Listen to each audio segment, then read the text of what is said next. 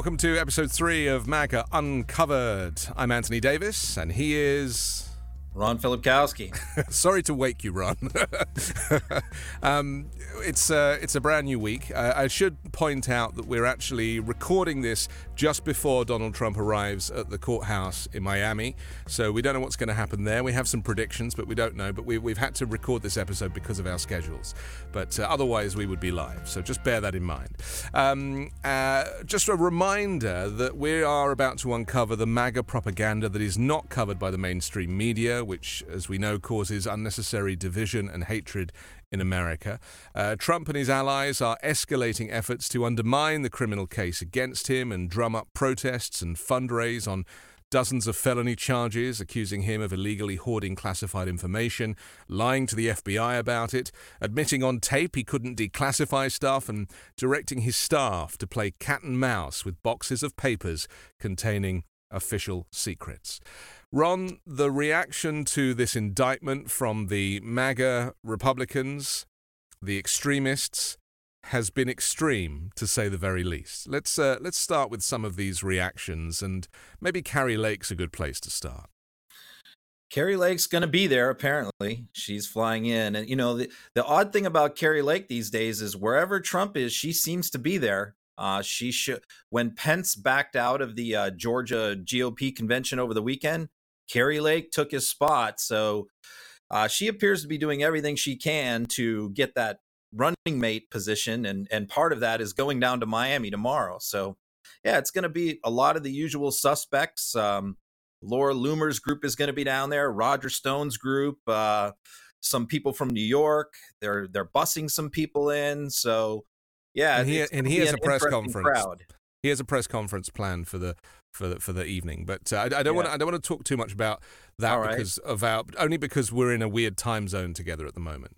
Let's talk about what happened when the ind- in the indictment was unsealed, and yeah. I mean.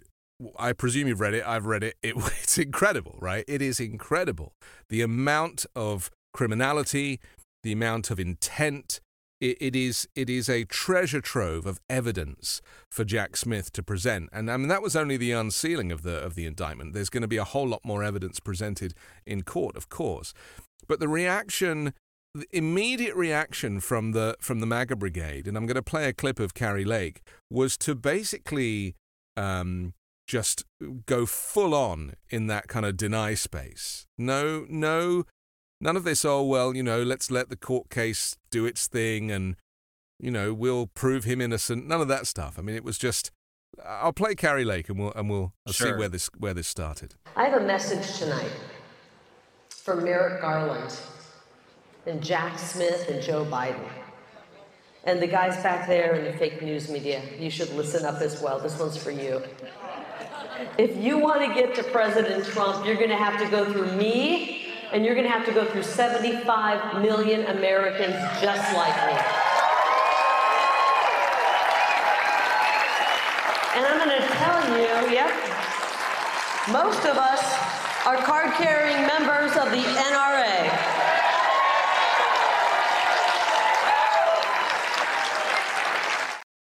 I mean, she's auditioning for the VP role, isn't she? Absolutely. So, a couple things there. Number one, when when her and Trump point uh, back there to the fake news. Usually there's no fake news there. Most of the press don't even cover their events anymore. So sometimes when they're pointing back, I've, I've talked to the, the right wing reporters who attend these rallies. Sometimes they're only pointing at like two or three right wing media people and they just laugh among themselves when they get pointed at like that. But that's number one. Number two, this is a similar playbook that we've seen with some of the same people, her, Charlie Kirk, and others to January 6th. In other words, this call to arms, we got to go fight for Trump.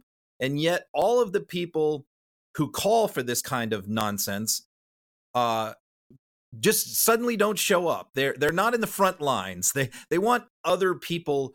They want to incite other people to do their dirty work, and that's really what's happening right now. They're I think they're hoping for some kind of chaos, uh, but they certainly don't want to be the ones in the middle of it. And you know, to use this incitement of violence language, I mean, this is January 6th all over again. Yep. It's not just coming from her. She doesn't hold office, right? She didn't win the governorship, even though God told her she she did. But we're also seeing this from people who are current kind of representatives and, and some of the tweets that have been going on. I'll show Andy Biggs' tweet. Just explain this.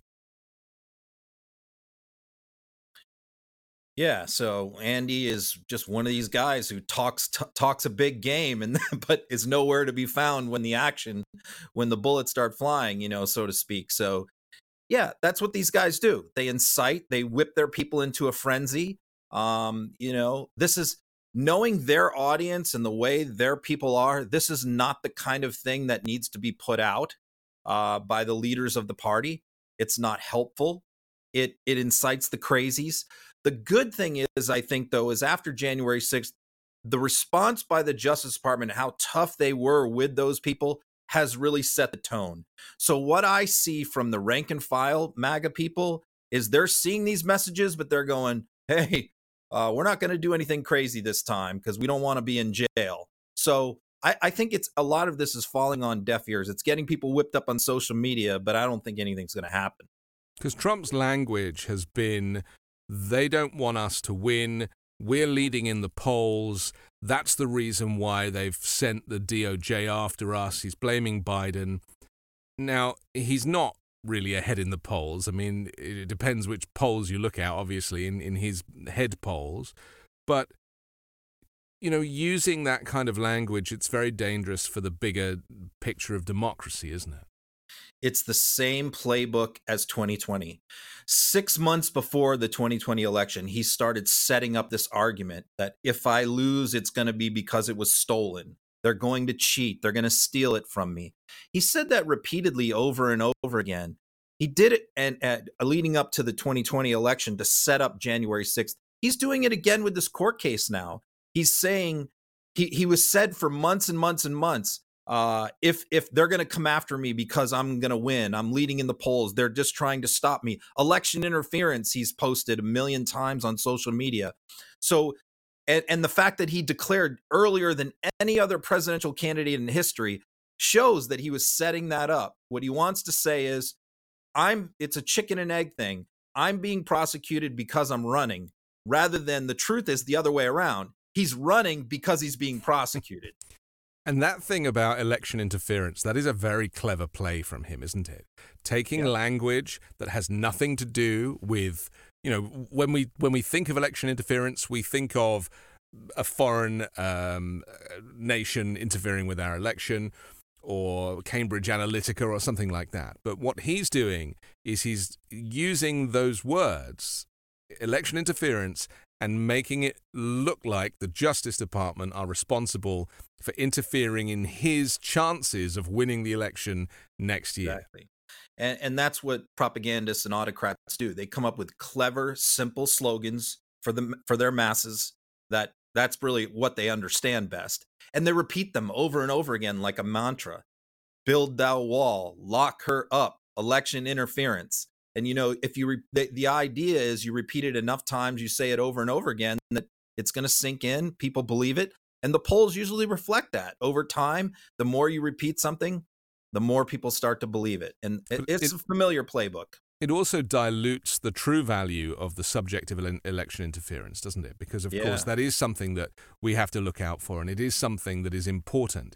But by redefining it to mean that it's him being kicked out of the race is is very dangerous. I want to play a clip of uh, Grant Stinchfield. It's only short, and then you can tell us what the hell's going on here. It won't matter. There's nothing in the Constitution that says he can't be president from inside prison. And then once he gets there, well, he can pardon himself. Yeah. so so Grant used to be a Newsmax host. He was fired last year, uh, so now he's doing his show on Real America's Voice, which is the same platform that uh, cut, that does uh, Steve Bannon show. So that that's what that's who Stinchfield is. Um, yeah, I mean this is kind of the nutty, fantastical thinking. Um, but it's also why Trump is going to do everything he can to delay this trial until after the election. I mean, I think his plan is to to do that and to pardon himself. Uh, but yeah, this this this statement is kind of nutty that even if he's in prison, he's he's still going to be campaigning and pardon himself from prison. I don't I don't think anybody anybody in MAGA really wanted to hear that from Grant. I don't think they want to go there. Uh, but he's he's kind of thinking it through for us. He's got it all figured out. Isn't this the problem though that um, delaying uh, delaying the the trial and I can totally see why he would want to do that. But Jack Smith specifically said, we want to do this quickly. We want this to be a quick trial. Jack Smith obviously has his own plans for how this is going to go who has you know you're the lawyer in this conversation so so who has jurisdiction over these decisions yeah the problem is judge this is where judge cannon is a problem so we know that judge aileen cannon is on this case she was the judge who originally did the documents case got reversed many people have talked about that over and over again but really when you have when you want to understand donald trump's approach to the legal system and to lawyers in general and to delays, you have to go back to Roy Cohn. Roy Cohn is is the source of everything when it comes to Donald Trump's approach. Roy Cohn was his first attorney. He was really Donald Trump's mentor in the 70s and 80s. Uh, and Donald Trump's entire approach to the justice system and to some degree politics in general comes directly from Roy Cohn, which is when they're coming after you, you attack the attackers, you smear them, you delay, you obstruct, this is all part of what he taught Donald Trump. So I think absolutely his strategy in this particular case and the other cases is to drag them out and delay them until after the election. And he hopes that that's and so the question is is Judge Cannon going to let him do that? Is she going to allow all of these postponements and continuances? That we don't know. I mean, they're saying that she must recuse herself from the case, and if she refuses, uh, be reassigned by the appropriate judicial oversight authorities. I mean, that's what we've been talking about on Legal AF and here on MeidasTouch. What, what are the chances of that in your view? Well, it's very easy for a judge to recuse herself. I mean, she could, she doesn't even have to give a reason. She could just say, I'm recusing myself, um, and that's just it. And it's going to be reassigned. Is she likely to do that? Probably not. Uh, but who knows? Uh, so that, but but for an attorney, for one of the parties to get a judge recused from a case is a completely different different matter. That's very difficult. So you would have you can't show oh she's ruled against us in the past based on her rulings in the past.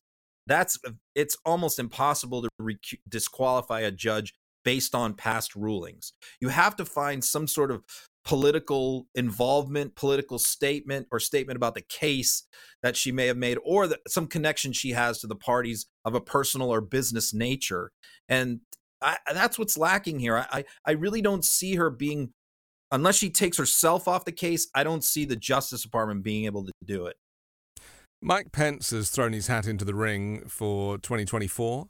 Um, he really is a shell of a man, isn't he, in so many ways? And he's he's he's an actor basically. He's playing Mike Pence. Maybe we'll find out who the actor is that plays Mike Pence because he's not a very good actor. His reaction to this indictment was so contradictory, saying that you know with one hand we should follow the law and in the other hand, but not with Trump. I mean, is he just? I know they're not really on speaking terms, but is it that he and everybody else is just so terrified of Donald Trump's wrath that they'll just come out with this stuff? I've paid pretty close attention to Mike Pence over the last couple of weeks and listened carefully to his un- unveiling of his platform and, and his his approach to this. It's clear, as with all with all things Pence, everything is thought out, planned, scripted. He doesn't do anything off the cuff, you know. And this particular answer, his response to Trump's indictment, you can tell, as with his his his discussions about January sixth, is carefully crafted so what he said, what his position is as far as the indictments go is yes, I he's not with the others saying Trump did nothing wrong. He's not saying that. What he's saying is, well, it, it, these these allegations are very troubling. The evidence is very bad. I don't excuse what he did. However, to heal the country and to bring the country together, we should make an exception for a former president and just let this go and move on, which is the perfect Pencean answer. The problem with what Pence does on this and other things is it satisfies nobody. That answer that he gave pissed off MAGA, and pissed off the left. So I'm not really sure, you know, when he comes up with these prevarications, I'm not really sure who his audience is for this stuff. I feel like, you know, he he he admitted the other day that he is a Christian first, a conservative second, and a Republican third. Yeah. And and I think a lot of these people are getting their guidance from God. You know, people who who are evangelical, they're getting their guidance from God. I'll play the clip. People can make up their own minds. Solves these issues without an indictment. Sir, I just want to clarify what you're saying is that if they believe he committed a crime, they should not go forward with an indictment. You just talked before about no, look, committing to the rule of law. Let me be clear that no one's above the law. Okay. But with regard to the unique circumstances here, it, look, I, I, those classified, I had no business having classified documents in my residence. And I took full responsibility for it. President Biden had no business having them in his residence from when he was vice president as well. And the same with former President Trump. But I, I would just hope that uh, there would be a way for them to move forward without the dramatic and drastic and divisive step of indicting a former president of the United States. We've got to find a way to move our country forward and, and restore confidence in equal treatment under the law in this country. We really do. Yeah. that's yeah. A, that's just a pathetic answer. That's just the worst possible answer. I mean, uh-huh. I, I don't I don't get it. First of all, the word but should never come after you know everybody we should follow the law but i mean mm. the word but should never come after that phrase yeah you know e- especially the, from a former vice president who is now seeking yeah. the presidency yeah. i mean that's the thing you know when you when you hold high office you have to be a, a you have to be a kind of stickler for for the for the constitution for the rules for the for the kind of the playbook of the country something that Trump himself never read yeah, and and it's once again, we should make an exception for Trump. You know, yeah. the law should you, you can't say the law should apply equally to everyone and then in your very next breath say, but it really shouldn't apply to Donald Trump. And then and then add the whataboutisms of his case and Biden's case, which are nothing neither neither him nor Biden were told by the Justice Department over the course of a year to give over their documents and they refused and they tried to negotiate. They tried to hang on to him and they tried to move him and they tried to hide him. Pence didn't do that. Biden didn't do that. What what the reason Trump would have never been charged he's not charged for having the documents. If he had given the documents back when they first requested him, this never would have happened. He's charged because he obstructed and t- tried to hide and prevaricate and do everything he can not to give this stuff back. What are these rumors about the $2 billion that Jared Kushner received and Saudi Arabia. And I mean, is there a chance that Trump's already done some kind of transactional deal, you know, flogging this paperwork? One never knows. I mean, I, uh, I probably not, but I, I think what he wanted them for is leverage. Uh, they're, what we're probably going to find out if we ever do is that probably each document he had a different purpose. Maybe yeah. some things he wanted to just show off maybe other things he felt like they could be useful to use against a specific person. Other things he thought could benefit him and maybe there was also a financial uh, interest. I, I posted the um the clip an old clip of him talking about richard nixon and the fact that richard nixon had taken a lot of stuff that the government wanted to get back and they reached a settlement with his estate for $18 million so the nixon estate got $18 million from the government. Well congress passed a law right after that uh, that said you can't do that anymore. You know, the government cannot pay an ex president to get documents back. He's just got to give them back. So why would Trump? It's curious for Trump to bring that up. Oh, look, Richard Nixon made 18 million yeah. bucks off these yeah. documents. You know, he's obviously done his homework, and you know he he holds Nixon and Reagan in in such high regard. Yes. And it, it's very interesting, is it, who his mentors are? And and Roy Cohn who you mentioned, I think wasn't he Fred Trump's lawyer initially, and like buddy, and Fred Trump's dad introduced him to Trump and said, "You keep this guy close." Yeah, and he was also counsel for the Joseph McCarthy in right. the House Un-American Affairs Committee. Yeah, he was he's an evil bastard. He was a terrible human being in every respect. And and so much of who he is and what he's all about really rubbed off on young Donald Trump, unfortunately. I think Cohn was more of a mentor to Trump than Trump's own dad. I, I was thinking about, you know, when I was reading the indictment and the, the unsealed indictment, I was thinking Donald Trump has got to be one of the worst humans ever to like roam the, the streets of America.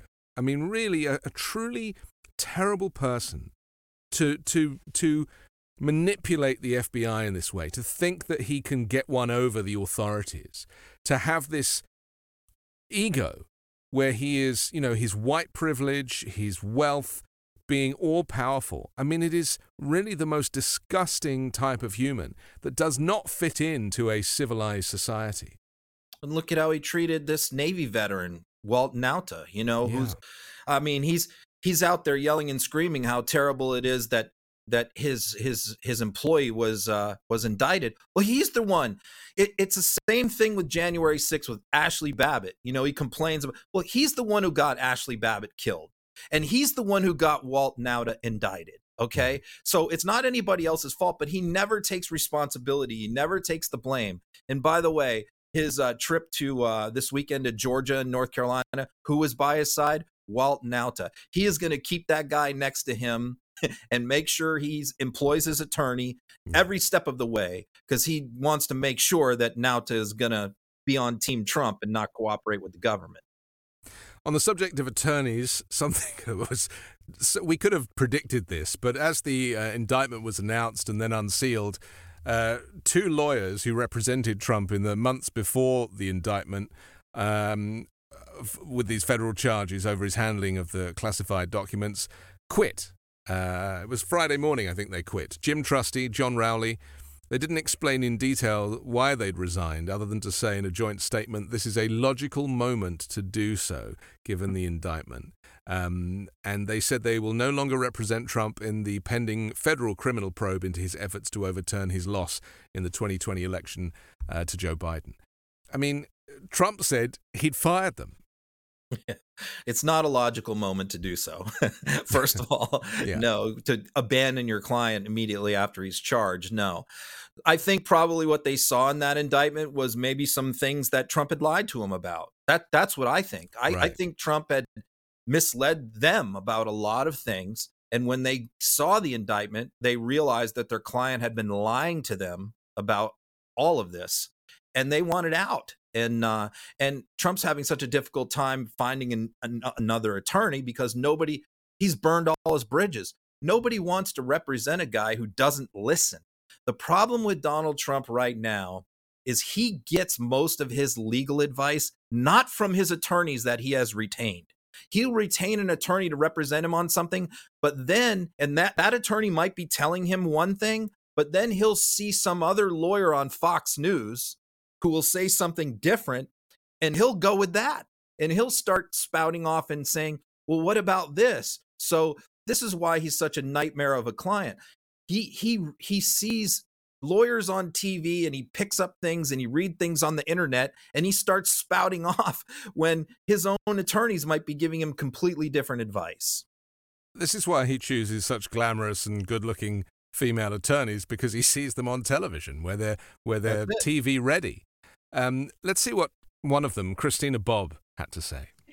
Um, and they say this throughout the indictment, but I'll just give one example. Paragraph four states that at 12 p.m. on January 20th, 2021, Trump ceased to be president, says a bunch of other things. And then it says Trump was not authorized to possess or retain those classified documents. That is legally and factually inaccurate. Who has the authority to determine what he's allowed to retain? The president. It's Donald Trump. It's not the Department of Justice. It's not NARA. It's not the archivist. It's the president. So, who has the authority to determine whether he's allowed to keep those documents? Donald Trump. So, I think the entire indictment is based on very faulty legal reasoning that seems to blatantly ignore the Presidential Records Act and the only precedent that has already been set for this exact set of facts. So I, I don't know how they're going to get around that, but it's certainly going to be fun to, to, to watch and see what they try to do. All that work that Jack Smith did, all for nothing, because Christina Bobb has worked out that it's a flawed indictment. He should yeah. have listened to her at the beginning and saved himself the effort. This is the problem. He these are the kind of people that he listens to because he saw them on OAN. She was an OAN host or Newsmax or or the internet. Like Mike Davis is a frequent legal analyst guest on Steve Bannon show, or Tom Fitton he loves, the Judicial Watch guy. Tom Fitton is not an attorney, but he claims to be a legal expert. These are the kind of people that Trump listens to. So, you know, I don't know that Christina Bobb has ever done jury, criminal jury trials or ever done a federal case and yet but she's an expert on the on this on the on the on the uh, indictment. She knows more than Jack Smith, and even she's laughing at Jack Smith, saying he doesn't know what he's doing. I mean, this is the hubris of these people. So, but this is a real big problem for Trump. The problem for Trump is he ignores the people who really do know what they're talking about and seeks out people like her who don't because they they tell him what he wants to hear. I think about what it must be like in Mar-a-Lago in, in, in his orbit and incidentally, if you look on the Yelp app, which I've done, and search the Mar-a-Lago Club, there's all these pictures that regular people who've paid to go for dinner have taken of Trump and the family. And it's like, it's the most kind of open space. You know, it really, you don't have to, if you've got cash, you can, you can get in there. Sure. But, you know, Trump is, in Mar-a-Lago, Trump is still the president, right? Call it the Winter White House or whatever you like. He is still the president. He wears the badge. He walks around the, with the same puffed out chest as he did on Capitol Hill. He is, you know, he, he, to all intents and purposes, he's playing the role of the president.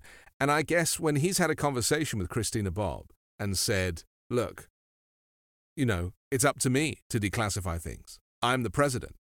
In that environment, in that orbit, in, in that kind of Trump space, she's like, yeah, of course you do, sir, comma, yeah. sir. Yeah. And and and that's how I feel that he operates with these people. It's like it's a bit I don't know, it's a bit like the chocolate room in the Willy Wonka movie. You know, it's like a fake space where he can pretend to be the president, where people will come and dote on him, sycophants will join, people will pay big bucks to have access to him. I mean, if he is put under house arrest in Mar-a-Lago, that's like his dream. He just gets to be the president in in West Palm Beach forever. Yeah, I posted a clip about a month ago that really shows this Uh, this aura, this mentality, which is, you know, every time he walks into the ballroom or a dining room or something at Mar-a-Lago, everybody is supposed to stop and stand yeah. up and applaud, and you know, it's this thing. Well, there was one clip where he walked into a luncheon. I think he had just come off a, off the golf course, and there was a lot of old people there eating, you know, like people in their 80s trying to have their lunch and he stood there for a minute and nobody noticed him or saw him. And and that's not supposed to happen at Mar-a-Lago. Everybody's supposed to you know jump to attention and cheer and applaud. So he stood there for a second. You could see the look on his face. He was very annoyed. And then one of his aides maybe announced that he was there. And then you see you know some of the old people were struggling to get out of their chairs so they could stand and applaud. But that that perfectly illustrates what goes on at Mar-a-Lago when he walks around there what you just said. He's the king He's like the emperor. And everybody's a yes man. Everybody's telling him how wonderful he is, how great everything's going. So this is a problem. I mean, it's a problem throughout history. You've seen it in leaders all over the world. When you surround, it's a problem with Vladimir Putin. When you surround yourself with a handful of people who tell you everything you want to hear and how wonderful you are, it warps your mind. It, it would happen to anybody. Kari Lake experienced this, didn't she? Because every, yeah. she claims everybody she spoke to in Arizona said they voted for her. Well, right. anybody who didn't vote for her would cross the street not to bump into her. Everybody, everybody who did vote for right. her is very happy to have an interaction. And you know, this is a this is a big problem, isn't it, for people who are narcissistic or people who are you know, even these religious fanaticals who who believe that it's their God given right to to win and win the presidency or win the win the governorship. I mean, how how do we go forward? Because you know, I'm including Mike Pence in this as well. Because I'm really, you know, I I, I had a, a fascinating guest on the weekend show on Sunday talking about this kind of far right Christian nationalism and this and this, you know, obsessive desire to kind of feel like this is all God's decision and to and to follow you know God's rule. And you know it's very hard to argue with these people I mean, it, it's not good. The separation of church and state is there for a reason. Well, not according to them. The problem is if you feel like your side is chosen by God or ordained by God, the other side must be against God, you know? Yeah. And so they the really devil. have it in their mind that Democrats are all Satanist, atheist. None of them are Christians. None of them believe have faith, which is of course definitely not true. I mean, yeah. so many so many Democrats go to church every week. They're they're just as Christian as the right. They just don't wear it on their sleeve. They don't broadcast it. You know, their faith isn't their isn't their outward identity so much like like it is on the right. So that's the problem is when you believe that God is on our side, that means that the other side is against God. And and so they're not just political opponents, it's a matter of good versus evil. And you hear that a lot in their messaging. This is good versus evil. This is not right versus left. It's good versus evil. It's God versus Satan. You hear that messaging a lot. And also to you know, Trump is branding the Democrats obviously as radical, which is, you know, completely untrue. You know, you compare the, the left in the U.S. to the left in in in Europe, and you know, it's the the left here is is very centrist by comparison. Yeah, uh, uh, that that desire to kind of project and to use the fascist term, you know, the the fascists and you know, he uses language that really could be used to describe him, but he projects it in the direction of Joe Biden. Yeah, you know, when Biden gave his first speech about MAGA Republican, you know, when he, when he first came out, and it was the one I was a little bit critical of it because I didn't like the whole setup, the lighting, the stage. Yeah, yeah it was but, a bit too much. Yeah, yeah. But when he came out, he he didn't distinguish in that speech between MAGA Republican and Republican. Okay, right. he he just kind of came out and, and talked about how Republicans have become radicalized.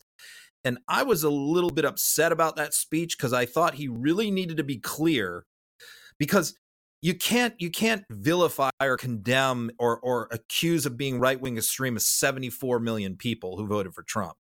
And I know that 74 million people are not MAGA. They're not radical. They're not radical right. Many of them are low information. They barely watch the news, but they happen to vote Republican. So I thought it was very good when they cleaned that up the next day and in subsequent days by saying, no, the president is talking about MAGA Republicans, that one third of, of the Republican Party that's radicalized. So the the thing is, the Republicans don't do that though. They lump all Democrats are Marxist, communists. You know, they're all there's no like normal democrat according to them you know they're all marxist so i think it's it's good for democrats to make that distinction when they're talking about radicals but but no it doesn't work in reverse Tell me about uh, Donald Trump's obsession with Venezuela, because this is a this is like a whole new, whole new thing, and it actually contradicts some of what happened towards the end of his presidency. Um, just explain it, and then I'll, I'll play the little video. So this was a riff, you know, and the and the and the most damaging Trump speech stuff uh, it, are his riffs. You know, when he when he deviates from the script. And this was a situation where he this came out of left field. I'm sure the person who wrote his speech, Jason Miller or whoever, um, wasn't wasn't prob- probably was when he said this was probably like, oh my god, what did he just say? It was like a Ron Burgundy moment, right? Yes, don't, yes. Know, don't don't come off the prompt and this is sort of my point about press coverage of Trump, which is I don't think they should air his rally speeches. I don't think they should cover everything that he does. No. But when something like this happens, when he says we should invade Venezuela and seize all their oil, that should get a lot of coverage. And it doesn't. It doesn't. These crazy things. This is my mantra that I've said many times. I've said it on this show. When he says these nutty things, this should get blown up for the average independent moderate voter that's out there needs to hear him when he's at his most crazy. And this this is donald trump at his most crazy. How about we're buying oil from venezuela? When i left venezuela was ready to collapse. We would have taken it over. We would have gotten all that oil. It would have been right next door but now we're buying oil from Venezuela, so we're making a dictator very rich. Can you believe this? Nobody can believe it. You know where the oil, you know, their oil is garbage. It's horrible. The worst you can get tar. It's like tar. And to refine it, you need special plants. What is he even talking about? It's like tar. I mean, the, and here's the interesting thing because I did a little bit of research on this.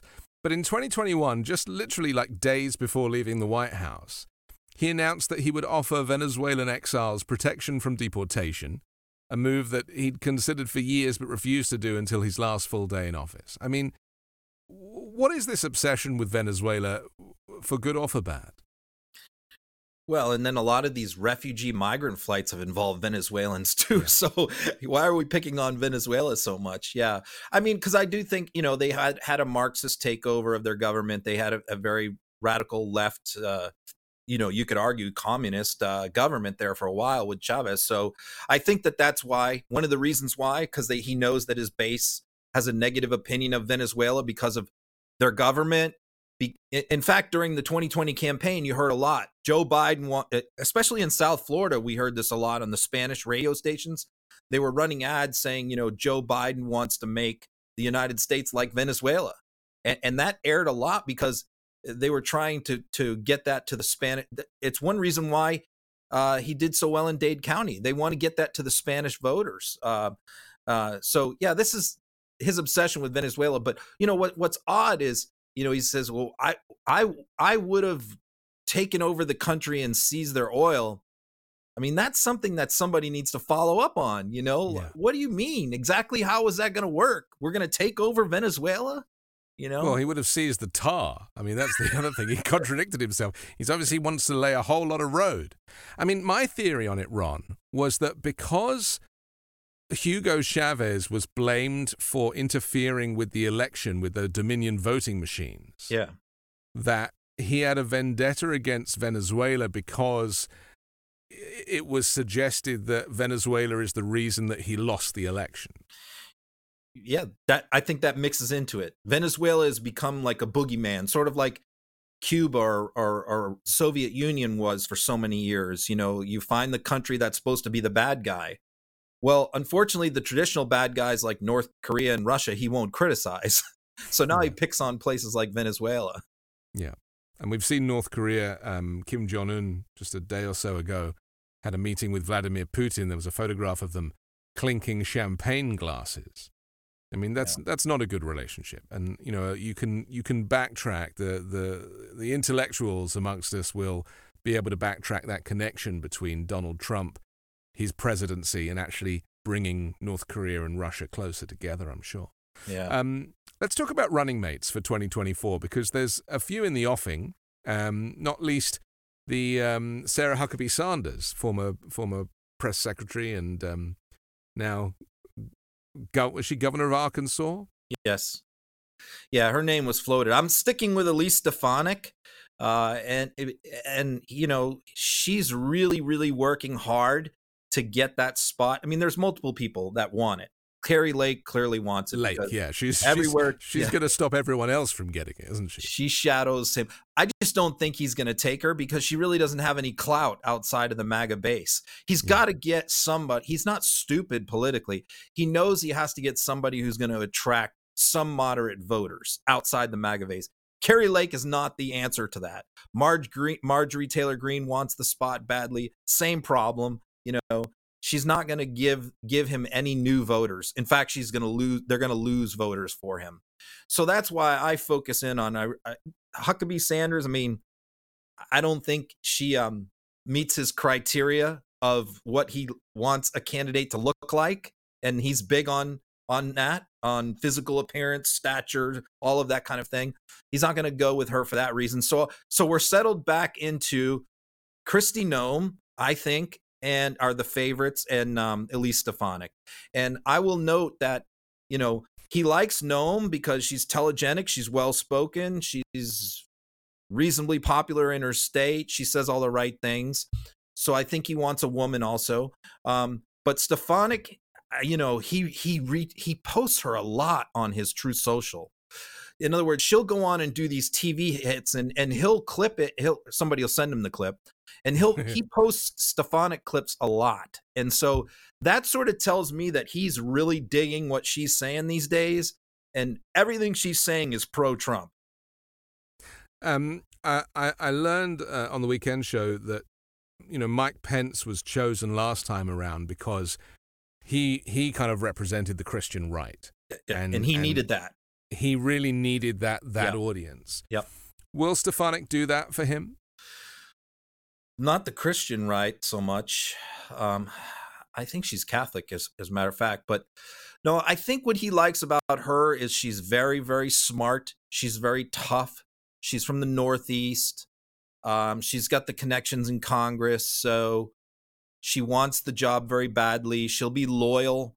Um, I think those are all the traits that he's looking at with her. I think he probably feels like he can control her maybe a little more than Noem. I think he also wants somebody who maybe doesn't have presidential aspirations of their own, which is maybe why he would go away from a Kristi Noem who clearly wants to be president someday. No, the reason why I like Noem in the mix because Ron DeSantis and Noem don't like each other. So I think that that appeals to him, you know, to stick it to DeSantis by taking Noem. Whatever happens, Kari Lake is going to say that she actually won the vice presidency, and and it, it's just it was fraud. Um, right. You you mentioned DeSantis. Let's talk about him. Uh, since this indictment was announced, he's gone quiet right? He yeah. he really has kind of gone into the shadows. Yeah. Um, I, we've spoken before about the fact that he's just waiting for Trump to be prosecuted so he can then be the leading candidate. What what's going through his mind right now? Do you think? Well, it's clear what his strategy is. His his strategy, yes, he's he's he's banking on these indictments really hurting Trump and and there's more coming most likely so i think that that's he's just hanging on in this campaign long enough that hopefully some of that stuff will set in at the main at, at the same time he understands that if he does somehow beat trump he's got to get he's got to unite the party at that point and win over these maga voters so he's got to be careful that's why he's not really commenting on the indictments one way or the other um, he, he's saying very little. The only thing he'll say is, "Well, Biden did it too," or "The Justice Department is weaponized." He'll he'll make all of those, you know, bland statements, um, prepared type statements, but but he's not going to. I don't think he's going to really defend Trump very much on it, and I don't think he's really going to um, attack Trump on the indictments. He's just going to stay silent and let the criminal justice system do his work for him. That's what Mike Pence should have said. and didn't. Yeah. Right? It would have been better than what he did say. Yeah. Yeah. My, I mean, is there a, a, hope in hell of, of Trump doing a deal with Mike Pence to kind of come back and make it a Trump Pence um, year? No, no, no. Because Trump, in a million Trump, years. Trump has Trump reads his base, and his base would absolutely go nuts. Yeah, the MAGA base despises Pence. Uh, the bridge is burned. Trump understands that. He uh, you can see there's a thaw there. He doesn't criticize Pence anymore. Um, he doesn't go out of his way to go after him. I think the main reason, though, why he does that is because Pence testified to the grand jury. Pence may be a trial witness against him in the January 6th case. So he doesn't want to completely burn his bridges with Pence. But no, as far as like Pence ever running together with yeah, Trump, he's, ne- he's never going to no. come back from a potential hanging, which is what Mike Pence had to look forward to under under Donald Trump's right. order. Um, I want to talk a bit more about uh, DeSantis because he. Um, there was a ceremony the other day with, with Joe Biden renaming Fort Bragg as as Fort Liberty, right? And DeSantis like shows up a few hours later and really kind of plays to the those who are critical of the of the woke mob. I'll show the clip and then we'll we'll talk about it. And I also look forward to, uh, as president, restoring the name of Fort Bragg to our great military base in Fayetteville, North Carolina, and thank the people that have served there, and they're proud of their service there. And it's an iconic name and an iconic base, and we're not going to let political correctness run amok in North Carolina. I mean, that was just hours after Biden's speech uh, in uh, at Fort Liberty, renaming Fort Liberty. I mean, it's so offensive, isn't it, to kind of really turn on the president so quickly? Well, everybody this makes no sense to me. I mean this is everybody knew that everybody knew that this was coming. This isn't something that was just announced and he's responding to it. This has been known for months that the base was going to be renamed. So i don't understand why ron desantis wants to die on the hill of renaming a base after a confederate general. First of all, you know, Bragg was a terrible general. Bragg was one of the most incompetent Confederate. I don't even know why the base was named after him to begin with. He's one of the most incompetent Confederate generals. He was fired. His troops hated him. So why you would name a base after this guy, I don't know. And why Ron DeSantis now wants to make it a feature of his presidential campaign that he wants to rename a base after a Confederate general who was terrible. Um, it, it makes I don't I don't get it. It it I guess it's pandering to that sliver of right wing Republicans in North Carolina that maybe like tradition, but it's pandering that again turns off the middle of the country. The middle of the country voters are not clamoring to keep bases named after Confederate generals. that is not something that that appeals to the most of the country. So, uh, yeah, it, positions like this are things that are just going to kill him if he does get the nomination. But anything that is in the kind of woke arena is where he's headed, right? Yeah, yeah. And he just sees this as a that. woke thing. You change in the name. Yeah. Why do you need to change the name? And obviously, the history of the Confederacy does not chime uh, in such a negative way with people who are fascists or who are xenophobes or or who who are bigoted, right? So, to him and to I'm sure a good number of his supporters, it's no big deal keeping it as the, keeping the name in, in as Fort Bragg. But can, he can really we... loves this this woke space. For him, it's going to kill him, as you say. But he maybe it's because he gets such a reaction from the audience whenever he talks about woke things that he feels in his inexperience that if the if the crowd loves it, then it must be a vote winner. The the argument be, of the right on this stuff is the left is trying to erase our history, right? They want to take, they want to demean the founding fathers. They want to take all of the mythology about the United States and they want to demonize it. And they want to portray the United States as an evil country, birthed in slavery, all of this kind of thing. And I think sometimes people on the far left play into their hands when they start removing statues of Theodore Roosevelt or Abraham Lincoln from elementary schools or yeah. you know county courthouses. Uh, so so it sort of plays into their hands because what they what the right says is see it's not just about Confederate generals it's about our whole history they want to they want to remove and erase so so yeah it plays in it plays into that feeling that many right wingers have that the left wants to portray the United States as an evil country. Um, let's talk about Disney just for a second because do you remember uh, um, a year or two ago when there was the first kind of Nazi rally that took place in Florida and they said to DeSantis, why won't you denounce this? Why won't you criticize it? And he kind of changed the subject. Yep. Probably wasn't as long ago as that, was it? Maybe maybe it was within a year.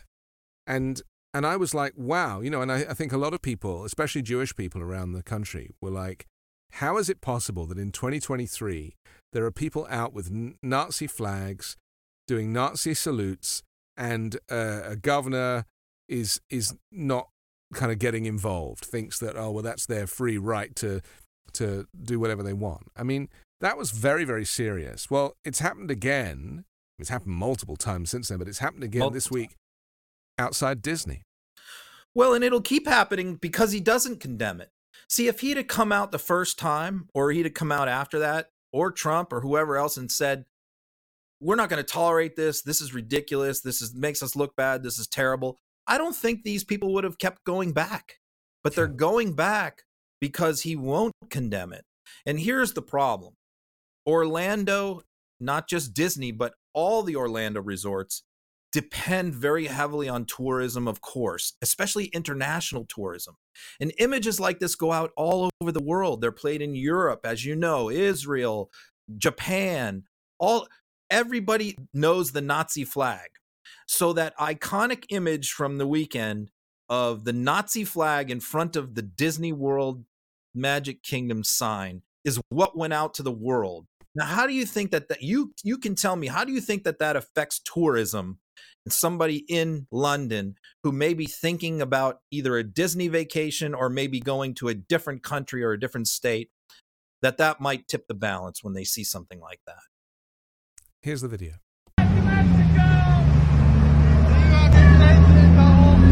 Give bigger AIDS in your cut hole. Um, I think there was some audio on there that we didn't hear, but it's some screaming and you know it was pretty uh, horrendous. And that was no, it wasn't like one person with a flag. I mean, there was a good few people there. Um, this is obviously, you know, Nazism. To talk about Nazism, I mean, it used to be something that small groups would do kind of under the radar, right? And there would be like secret, secret far right Nazi meetings would take place. Now it's on the street. Now it's in broad daylight. It's not even in the evening. It's at a time when kids are showing up to go and meet Mickey Mouse. Yep. And that's the problem. And that goes out to the whole world, sees that. And, and it costs us money. It, it, it already decla- this culture war on Disney is, is causing economic problems with the tourism industry. And this is coming out of COVID when he basically declared war on you know the cruise ship industry and and so many other elements of tourism over covid. So now we have this. It's just if he would just come out and strongly these are his supporters. If he would come out and strongly condemn them they would stop. But it, it this comes from trump. It's like you don't alienate the base. You don't criticize the base no matter what they do.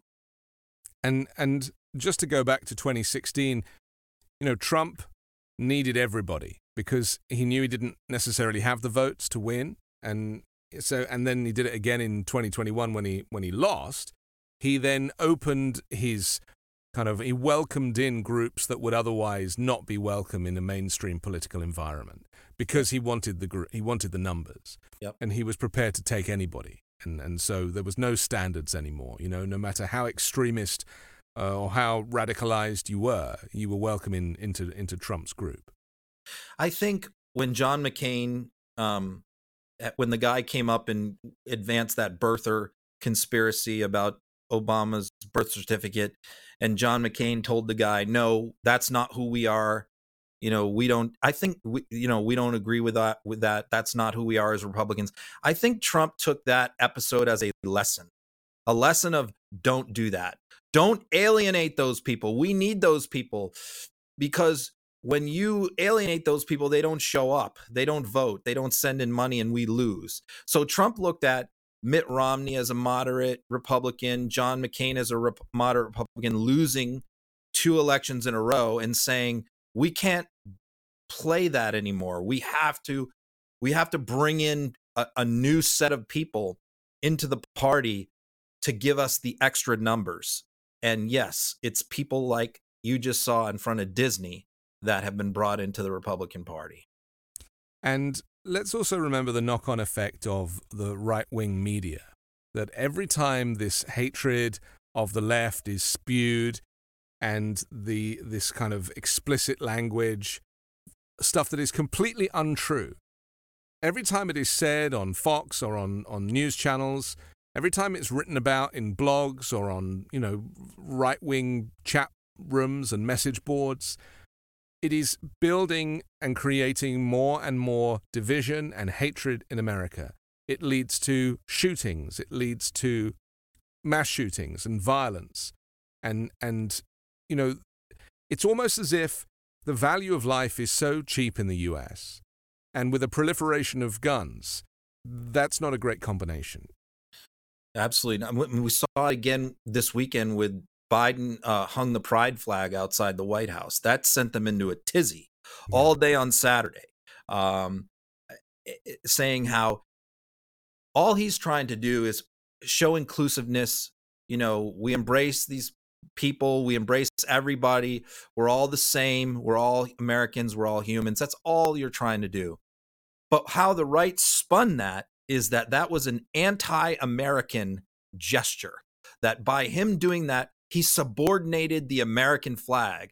And they said, you know, people died in D Day. They wrapped it in, they folded it into the commemoration of the, the anniversary of D Day by saying people died on the beaches of Normandy.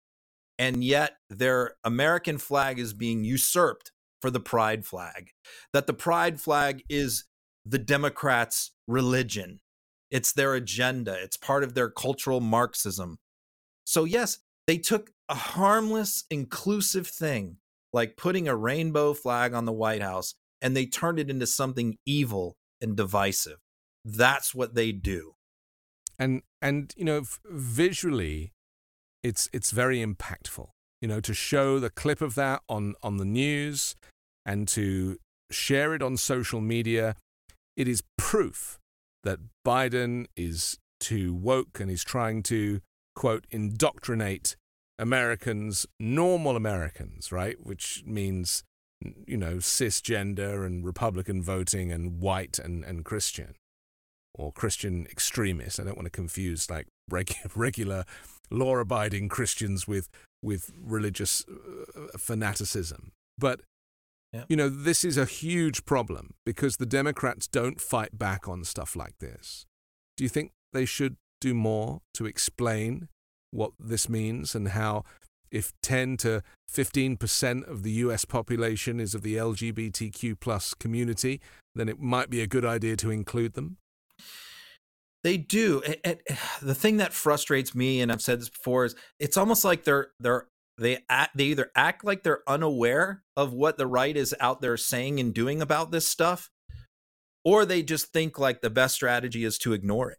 Um, I I don't really understand. I I would definitely have aggressively went back at him, but you know um, as far as that goes i mean you have like for example Ronny jackson trying to organize a, a, boycott of cracker barrel because they had a rainbow chair outside the restaurant you know these are the kind of things like i definitely my yeah there it is you know my strategy here would be to to hit back and and you know go back at them for how extreme and crazy they are to the average person but it seems like the strategy from a lot of the leaders of the democratic party is to just ignore a lot of this stuff or or to you know and and just let the voters make up their own mind on it but you know i, I don't think you can let things like this go.